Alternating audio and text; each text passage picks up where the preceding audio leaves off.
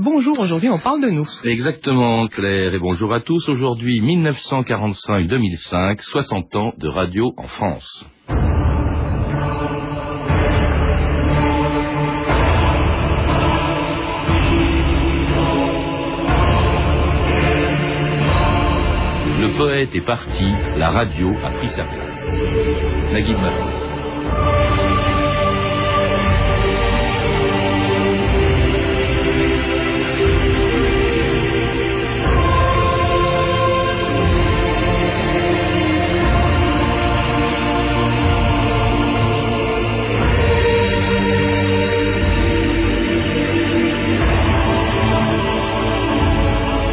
Dans l'histoire.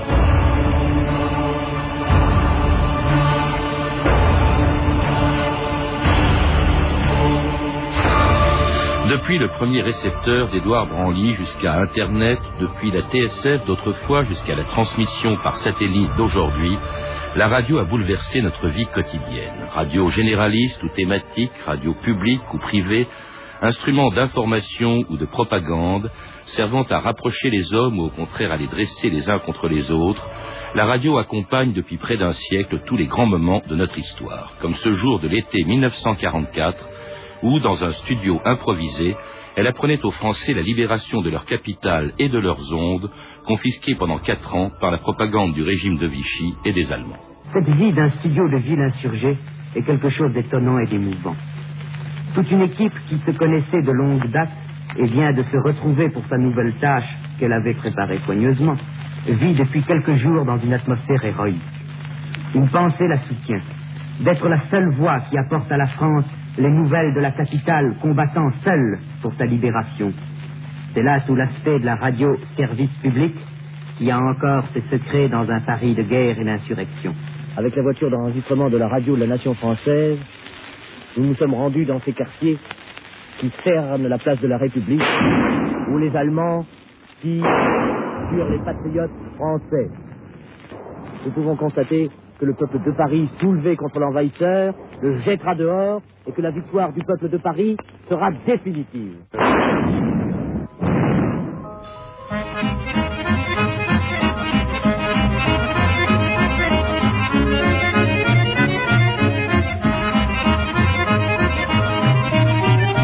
Patrice Cavelier, Olivier Morel-Maroger, bonjour. Bonjour. Bonjour. Alors c'était une grande voix de la radio, Pierre Crenès, qui commentait le soulèvement de Paris en août 44, un tournant dans l'histoire de la radio, dont vous rappelez les grands moments dans un que sais-je qui vient de sortir au PUF, la radio. Alors si tout le monde a une radio, peu de gens en fait connaissent son histoire, son évolution et les progrès techniques qui l'ont accompagnée et qui font qu'aujourd'hui, la radio de 2005 n'a plus grand-chose à voir avec celle que l'on vient d'entendre en 1944, Patrice Cavelier. Oui, effectivement. Alors, c'est un sujet qui est très vaste. Je pense qu'on pourrait, pour essayer de réfléchir sur cette question, s'attacher à 4 points. La question de l'audience, de la radio, ses contenus ou son contenu, la question technique et peut-être accessoirement, mais non accessoirement pour son fonctionnement, le financement en fin de compte de la radio. Concernant l'audience, peut-être quelques chiffres. Là, on était dans l'été 44, mais moi j'ai un chiffre qui date de 1946. En 1946, on dénombrait 5,5 millions d'auditeurs en France. C'est un chiffre qui est important. 5,5 millions d'auditeurs, ça peut paraître très peu, surtout quand on le compare par exemple aux chiffres de 2004, puisqu'on sait que grosso modo, on peut même dire en 2005, au jour d'aujourd'hui, l'audience cumulée de la radio est à environ 85% de la population. Donc ça en dit long. Oui, parce que justement, après cette libération des ondes, Paris, de la France, effectivement commencent des années fastes, ce qu'on pourrait appeler vraiment l'âge d'or de la radio. On a tendance à l'oublier aujourd'hui parce que évidemment il y a la télé qui passe souvent en premier, pas nécessairement d'ailleurs par son audience, notamment le matin, mais ça paraît presque la radio quelque chose de secondaire. À l'époque, c'était vraiment un instrument qui existait dans tous les foyers. 9 foyers sur 10, au début des années 50, disposaient d'une radio. Olivier Morel-Maroger, c'était le média le plus important de l'époque. Bien sûr, les familles d'ailleurs se regroupaient autour d'un poste TSF, un énorme poste, on n'était pas encore au transistor, et on écoutait des pièces de théâtre, des feuilletons, des informations et de la musique. C'était vraiment le lieu de divertissement. Mais le transistor lui-même a permis d'ailleurs de développer la radio. Il est né, je crois, en 48 aux États-Unis. Il apparaît dès 1953, 54, 55. Mais c'était vraiment le grand média. Et d'où l'importance quand même d'une caractéristique de la radio qui a duré jusqu'en 1981 et qui existait avant la Deuxième Guerre mondiale. C'était le monopole de diffusion dont disposait l'État. Patrice Cavelier, non, là-dessus, c'est vrai que c'était une radio d'État. Effectivement, c'était une radio d'État, mais face à cette radio d'État, il y avait quand même, malgré tout, je dirais, un commencement, un frémissement des radios privées, puisque on pouvait recevoir notamment la radio du Grand-Duché du Luxembourg, qui avait fait ses débuts en 1933. Alors, toute cette question... Oui, mais ça, c'est parce que, tout simplement, ces radios... le monopole de diffusion existe pour l'État français sur le territoire national. Vous ne pouvez pas empêcher ces radios que vous évoquez, effectivement, et qui dataient d'avant-guerre. D'émettre depuis l'étranger. Tout à fait. Hein, oui. Radio Luxembourg, qui deviendra plus tard RTL, émettait à partir du Luxembourg. Il y en a une dont la naissance, alors Radio Luxembourg date de 1933, donc c'est ancien. Il y en a une dont l'histoire que vous racontez, enfin dont la naissance que vous racontez est étrange, c'est Radio Monte Carlo, qui est née en 1942 de la volonté des autorités allemandes, Olivier Morel-Maroger. Oui, donc RMC est née de la volonté, comme vous le dites, des autorités allemandes, mais en fait, elle n'a pu diffuser que pendant un an, ou un an et demi. D'ailleurs, je crois que c'est 43-44. Exactement. Parce que dès le deuxième semestre 44, elle a été interdite donc de diffusion, et c'est en 45. Parce qu'en 44, il ne faut pas oublier que ça a été le débarquement des forces alliées dans le sud de la France, et qu'immédiatement, les programmes se sont interrompus. Et en fait, il a fallu attendre 45 pour que RMC reprenne, Radio Monte Carlo, donc reprenne ses activités. Et que le capital allemand revienne entre les mains de la principauté de Monaco. Soit en partie, parce qu'en fait, à cette époque, après 45, c'est la SOFIRAD qu'on oublie, dont il faut rappeler ce que c'est. La SOFIRAD, c'est la société de financement des radios, en fait, qui détient 83% du capital.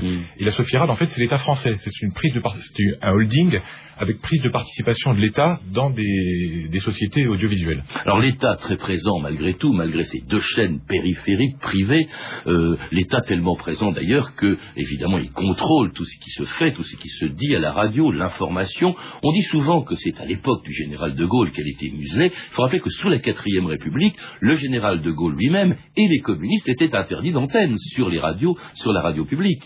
Oui, alors en fait, c'est à partir de 1949, il a fallu attendre 1949 pour que le fonctionnement du secteur public soit structuré par ordonnance et que les missions de la RTF soient bien définies.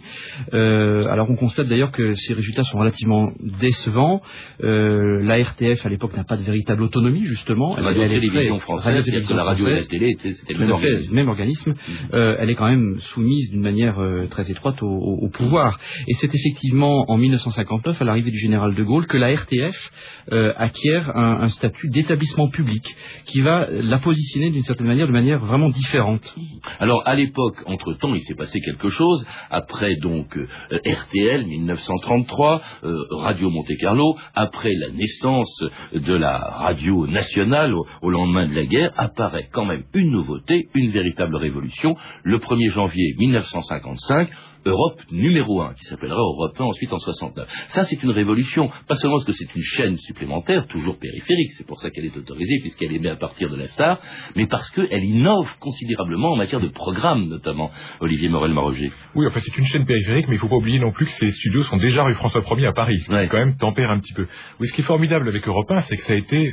donc Maurice Siégel est nommé pour diriger la station, et en fait, il fait appel à toute une pléiade de talents journalistes, qui seront d'ailleurs les grandes figures des années 60, 70 ensuite, et il imprime un ton nouveau surtout, parce que les journaux sont en direct. Il ne faut pas oublier qu'à la radio publique, on se contentait en fait de lire un speaker, et on lisait les dépêches AFP ou les communiqués officiels. À Europe 1, en fait, les journaux sont en direct, ce qui change fondamentalement la donne. Et puis le Nagra, la même année, finalement, vient encore compléter le dispositif. Le magnétophone. Le magnétophone est servi pendant des années jusqu'à portable qui permet de faire des reportages et d'avoir directement, grâce aux radioreporters, en fait, des éléments d'actualité sans traitement, je dirais. Et puis des reportages qu'on n'écoutait pas ailleurs, parce que notamment il y avait la guerre d'Algérie qui avait déjà commencé. Et effectivement, ce qu'on voulait savoir sur la guerre d'Algérie, on apprenait plus sur Europe numéro 1 que sur la radio nationale. Tout à fait. Et puis alors un style nouveau aussi, beaucoup plus proche des auditeurs. Je pense par exemple à quelques émissions vedettes d'Europe, et puis ensuite d'ailleurs de RTL qui vont se greffer dessus. Hein, il y avait par exemple Pierre Bellemare en 56, vous êtes formidable, on fait appel aux auditeurs, on s'adresse à eux d'une manière tout à fait différente. Et du coup la RTF, la radio publique, elle perd des plumes par rapport à ces radios privées. En fait, elle est dernière quasiment. Oui, alors, il y avait déjà de toute façon un des succès d'Europe 1, justement, c'est le ton nouveau, comme le disait Olivier à l'instant, c'est le ton nouveau, c'est-à-dire que le style de la radio publique est extrêmement compassé, il n'y a pas d'interactivité, alors qu'on a vraiment l'impression en écoutant Europe, Europe numéro 1, pardon, à l'époque, que c'est une radio qui vit et qui est vraiment en phase avec la société. Alors le gouvernement français va essayer de rénover cette radio publique en lui donnant de nouveaux locaux, cette fameuse maison de la RTF, devenue depuis maison de la radio, maison de Radio France, et inaugurée en 1963 par le général de Gaulle.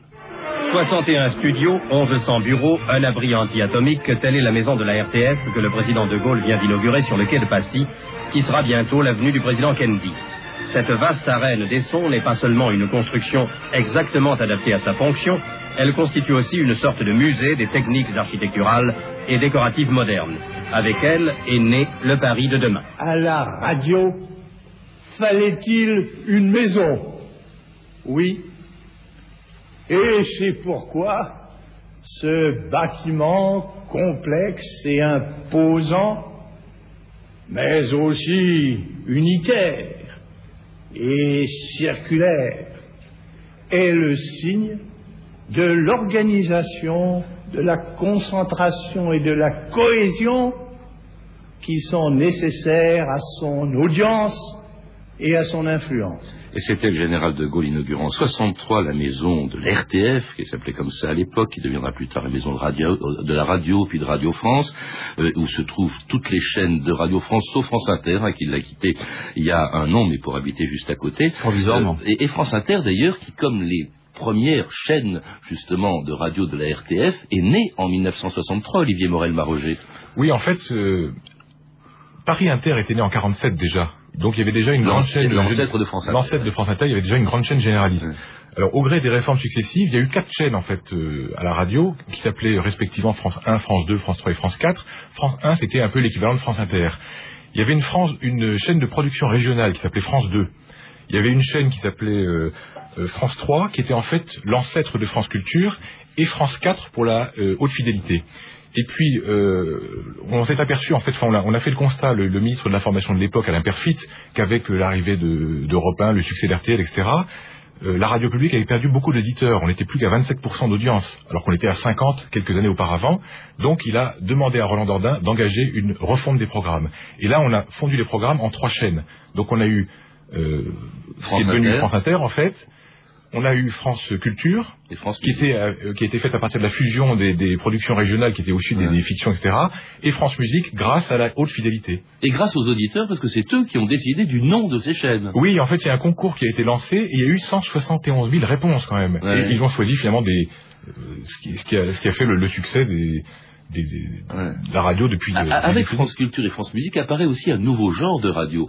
Toutes les radios étaient, que ce soit RMC, que ce soit Radio Luxembourg, RTL, que ce soit Europe 1 ou que ce soit la RTF, c'était des radios généralistes. Voilà qu'apparaît avec France Culture, encore que je considère que c'est pas vraiment une chaîne thématique, mais une chaîne généraliste culturelle, ou avec France Musique, des chaînes thématiques ou des stations thématiques. Ça c'est nouveau ça, dans le paysage radiophonique. Oui, mais je pense que c'est aussi le progrès technique qui l'a permis, puisque c'est vrai qu'avec la haute fidélité, la modulation de fréquence dont la première émission a été diffusée en 1954, ça a permis de pouvoir diffuser de la musique classique dans les très bonnes conditions, et pareil pour France Culture qui a pu diffuser des fictions, des produits très très élaborés grâce à cette technologie. Alors le tout rassemblé dans une seule et même maison, on l'a entendu, immense, la plus grande construite à Paris, 100 000 mètres carrés, 150 mètres de diamètre, une tour de 70 mètres, et cela dans un organisme qui apparaît juste après la naissance de cette maison de la radio, et qui s'appelle l'ORTF, Office de Radiodiffusion Télévision Française, avec donc ces chaînes de radio dont vous venez de parler, Olivier Morel-Maroger,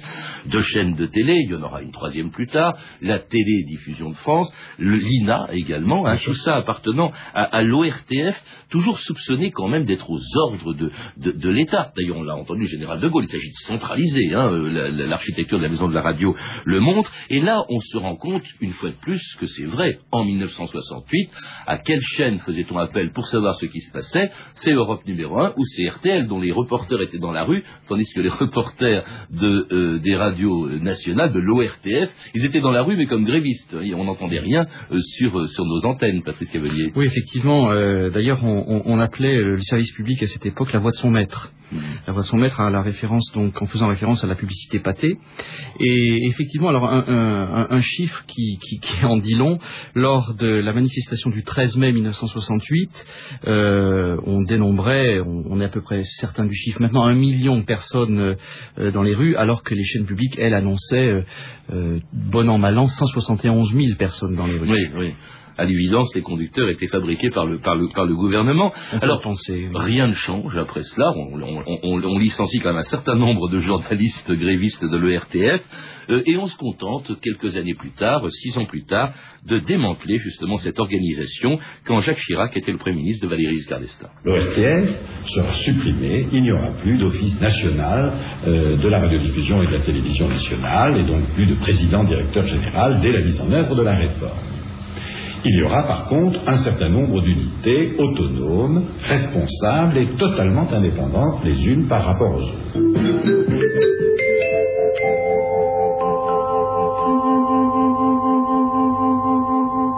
Intersoir, André Sabas. L'ORTF est mort. Il avait 10 ans. C'est une véritable amputation qu'a décidé ce matin le Conseil des ministres. 2 choses à retenir. L'ORTF en tant que tel a vécu et éclate en plusieurs établissements autonomes. Et 2, le service public est maintenu. Pas de privatisation pour le moment. ORTF, service public. ORTF, service public. Chirac, nous voilà. Non au démantèlement, non au licenciement. Sont les slogans qui revenaient pendant cette manifestation. ORTF, service public. Alors l'ORTF restait un service public, malgré les craintes des syndicats qui sont opposés à son démantèlement. C'est marrant, d'ailleurs l'ORTF a duré 10 ans à peine, mais on se souvient tellement de son nom qu'aujourd'hui encore, moi je reçois du courrier adressé à la maison de l'ORTF. Enfin, c'est dire à quel point elle a pu marquer. Elle est service public, il faut le rappeler, elle reste sous contrôle de l'État. Hein. Rien n'a changé de ce point de vue-là, Olivier Morel-Maroger. Elle reste sous contrôle de l'État, mais c'est un office en fait, et donc il y a un directeur général qui lui nomme lui-même les directeurs de chaîne, ce qui n'était pas le cas avant. La tutelle du ministère de l'Information s'est un tout petit peu éloignée quand même. En fait, cette réforme a beaucoup surpris, parce qu'en réalité, il y avait eu des réformes qui précédaient l'éclatement. On a séparé en 2 les unités de programme, donc radio et télévision. Radio a été confiée donc à Jacqueline Baudrier d'ailleurs, et c'était quand même une période de libéralisation. Donc cette réforme, le jour où Jacques Chirac a annoncé, Premier ministre, donc a annoncé 3 juillet 1974 les 4 points de l'ORTF dans cette société, les gens ont été les premiers surpris. En fait. Alors service public, ça veut dire financement public. Souvent les auditeurs ignorent comment est financée la radio publique dans la mesure où elle a très peu de publicité. Hein, vous rappelez des chiffres, parce que souvent les auditeurs s'inquiètent de l'augmentation de la publicité sur Inter ou sur France Info. Vous rappelez que je crois qu'on est à 12 minutes maximum par jour de pub sur France Inter, alors qu'il y en a jusqu'à 13 minutes par heure, sur une chaîne concurrente et néanmoins amie, mais qui est privée. Mais la redevance, elle vient d'où, Patrice Cavelier? Enfin la redevance... Le financement, justement, c'est la redevance. Oui, le financement, c'est effectivement la redevance. Le service public, il fonctionne, en tout cas pour ce qui est des chaînes de Radio France, il fonctionne à plus de 90% avec le produit de la redevance, qui est au jour d'aujourd'hui adossé à la redevance télé, tout à fait. Redevance qui a été modifiée l'année dernière, puisqu'il est dorénavant adossé à la taxe d'habitation. Alors, cette redevance permet notamment de financer, ça aussi, il s'est passé beaucoup de choses quand même à l'époque de l'ORTF, puis d'ailleurs de Radio France, de nouvelles chaînes. Ça aussi, de ce point de vue-là, la radio publique a quand même progressé. Apparition de chaînes régionales, c'était sacrément important, de FIP aussi, et plus tard, en 87, mais là, ce sera plus l'ORTF, il y aura France Info. Olivier Morel-Maroger, c'est vrai que de ce point de vue-là, on a diversifié, la radio publique a diversifié son offre, si on peut dire. Ah oui, le paysage a quand même beaucoup changé. Effectivement, en 71, vous le rappelez, donc FIP naît, c'est un concept tout à fait nouveau, puisque c'est une radio musicale, finalement un peu une radio thématique à l'époque déjà, avec des voix féminines, donc tout à fait originales dans le paysage. Les radios locales, les premières radios locales, donc qui naissent dans les années 80, Là, on a pris un petit peu de retard parce qu'il faut rappeler que les premières radios locales étaient gérées à l'éclatement de l'ORTF par France 3. Ouais. Donc ça a été aussi un peu une anomalie dans le paysage, mais bon, la réforme, les réformes se construisent parfois en quelques années. À partir de 1980, en fait, vraiment, on a ce qu'on appellera plus tard le plan bleu, c'est-à-dire la construction d'un réseau de radios locales en France. Je crois que l'objectif, d'ailleurs, était de parvenir à 100 radios en France, c'est-à-dire en gros une par département. C'était là un peu le... Alors ça, c'est la radio publique, hein, c'est l'ORTF disparu donc en 1974, mais apparaissent aussi, parce qu'on reproche toujours à cette Radio France, notamment, d'être toujours une radio d'État, apparaissent des premières stations pirate dès 1964 au large de l'Angleterre avec Radio Caroline qui émettait à partir d'un bateau en mer du Nord, et puis 13 ans cela avant la première station pirate française, Radio Verte, la première de toute une série de radios libres qui allait apparaître après l'élection de François Mitterrand. Radio Verte dont la première émission était diffusée d'ailleurs à une date très symbolique, le 18 juin 1977. 18h, 18h30, 19h, 19h30. Radio Verte. En cas de brouillage, cherchez-nous ailleurs sur votre cadran. Nous n'allons pas avoir dans toutes les villes françaises plusieurs radios, plusieurs télévisions. C'est impossible, ce serait d'ailleurs ruineux. Et il est déjà difficile d'obtenir une qualité d'information, de programme, avec des chaînes qui regroupent des moyens suffisants. Qu'est-ce que ça serait si nous avions plusieurs centaines de télévisions ou de radios en France? Vous écoutez Radio Verte, première radio libre de la région parisienne.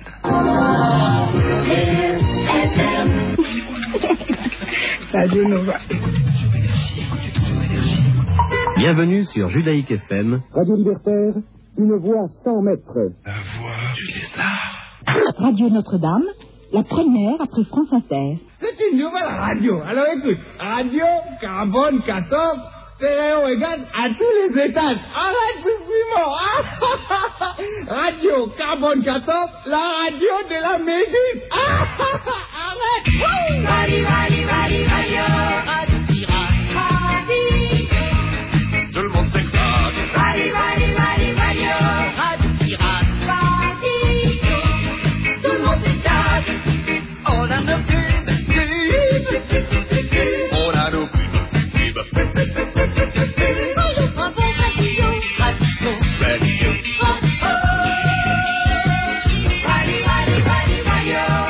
Radio Pirate, le grand orchestre du Splendide en 1981, l'année que vous appelez le Big Bang de la radio, avec cette multiplication de chaînes que l'on autorise, mais auxquelles on n'autorise finalement pas de vivre, puisque en même temps que François Mitterrand leur donne l'autorisation d'émettre, on leur interdit la pub au début.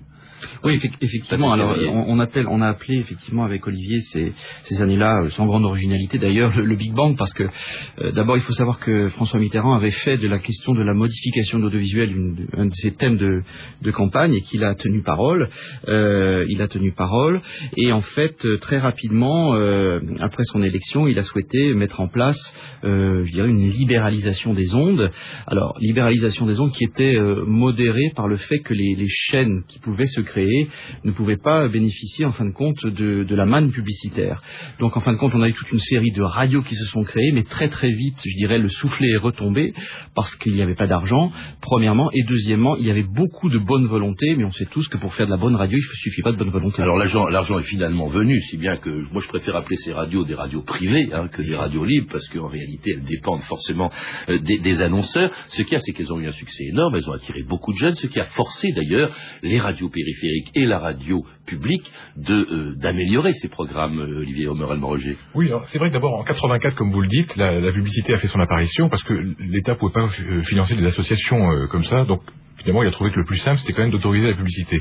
Et c'est vrai que, comme vous le dites, ça a eu une incidence énorme sur tous les programmes des grandes chaînes généralistes traditionnelles. Et puis, le deuxième événement majeur, en fait, des années 80, c'est la naissance de France Info. Donc, radio thématique, mais radio toute info, unique en Europe. En fait. Cela, au moment, vous insistez beaucoup dessus, parce que les auditeurs ne se rendent pas forcément compte si ceux qui y ont recours, ou se produisent des révolutions techniques considérables, qui fait que vraiment, la radio ressemble de moins en moins à celle de papa ou de grand-papa. Le numérique, bien sûr, sûr, qui fait disparaître l'analogique, les émissions sur Internet, et puis la dernière en date, ce qu'on appelle le podcasting. Peut-être nous expliquer de quoi il s'agit. Alors, le podcasting, c'est un mot un peu barbare. En fin de compte, en français, on utilise plutôt balado-diffusion. Le podcasting, c'est quoi ? C'est la possibilité... alors, d'abord, c'est la plus grande révolution, vraisemblablement, après 1955, la mise sur le marché du transistor et la FM également. C'est-à-dire que l'idée, c'est donner la possibilité aux auditeurs, en se connectant sur un site Internet, de télécharger des émissions de programmes ou d'informations ou de musique un peu plus tard, en sachant qu'il y a des questions qui sont liées à des droits d'auteur, mais on n'a pas tout à fait résolu encore. En tout cas, pour ce qui est des émissions de programme, l'auditeur se connecte. Prenons l'exemple de Radio France. Sur le site de France Inter, il peut télécharger des émissions. Ça, c'est depuis le 1er janvier. C'est depuis le 1er janvier. Alors, l'intérêt pour l'auditeur, c'est qu'il peut écouter la radio qu'il souhaite, c'est-à-dire qu'il fait sa propre radio, il compile les émissions qu'il souhaite, quand il veut, comme il veut. Ça, c'est un intérêt. Il se fait sa propre radio. Le deuxième intérêt que j'y vois, c'est qu'il peut stocker ces informations autant qu'il veut. Il peut se faire ses propres archives. C'est ce qu'on appelle le podcasting ou la balado-diffusion. Hein, exactement. Oui, il faut rappeler que le podcasting, c'est une abréviation anglaise de iPod, qui est donc l'appareil, et puis de broadcasting, qui veut dire diffuser en anglais. Donc, Donc, dernière innovation et de taille qui est en date. Merci en tout cas de nous avoir rappelé toutes ces évolutions, aussi bien dans le contenu des programmes, les chaînes, l'évolution technique de la radio, donc, sur laquelle vous avez publié un livre, que sais-je, intitulé La Radio. Il s'agit en fait essentiellement, il faut le dire, de la radio en France, et qui vient d'être publié aux éditions des PUF, écrit donc par mes deux invités d'aujourd'hui, Patrice Cavelier et Olivier Morel-Maroger. Vous avez pu entendre un extrait d'une archive pâtée de 1963, issu du journal de votre année, disponible en VHS aux éditions Montparnasse Vidéo. Puisqu'aujourd'hui nous parlions donc de l'ensemble de la radio et de ses évolutions, eh bien, comme vous nous le demandiez depuis longtemps, on vient de le rappeler, je rappelle que depuis le 1er janvier, vous pouvez écouter 2000 ans d'histoire, où vous voulez et quand vous voulez, en podcastant l'émission du jour sur votre baladeur MP3 ou votre ordinateur depuis notre site internet. Vous pouvez retrouver ces renseignements par téléphone au 32 30, 34 centimes la minute ou sur franceinter.com. C'était 2000 ans d'histoire, merci à Edwin Caron, Ludovic Asselot, Claire Destacan, Claire Tesser et à notre réalisatrice Anne Kobilac.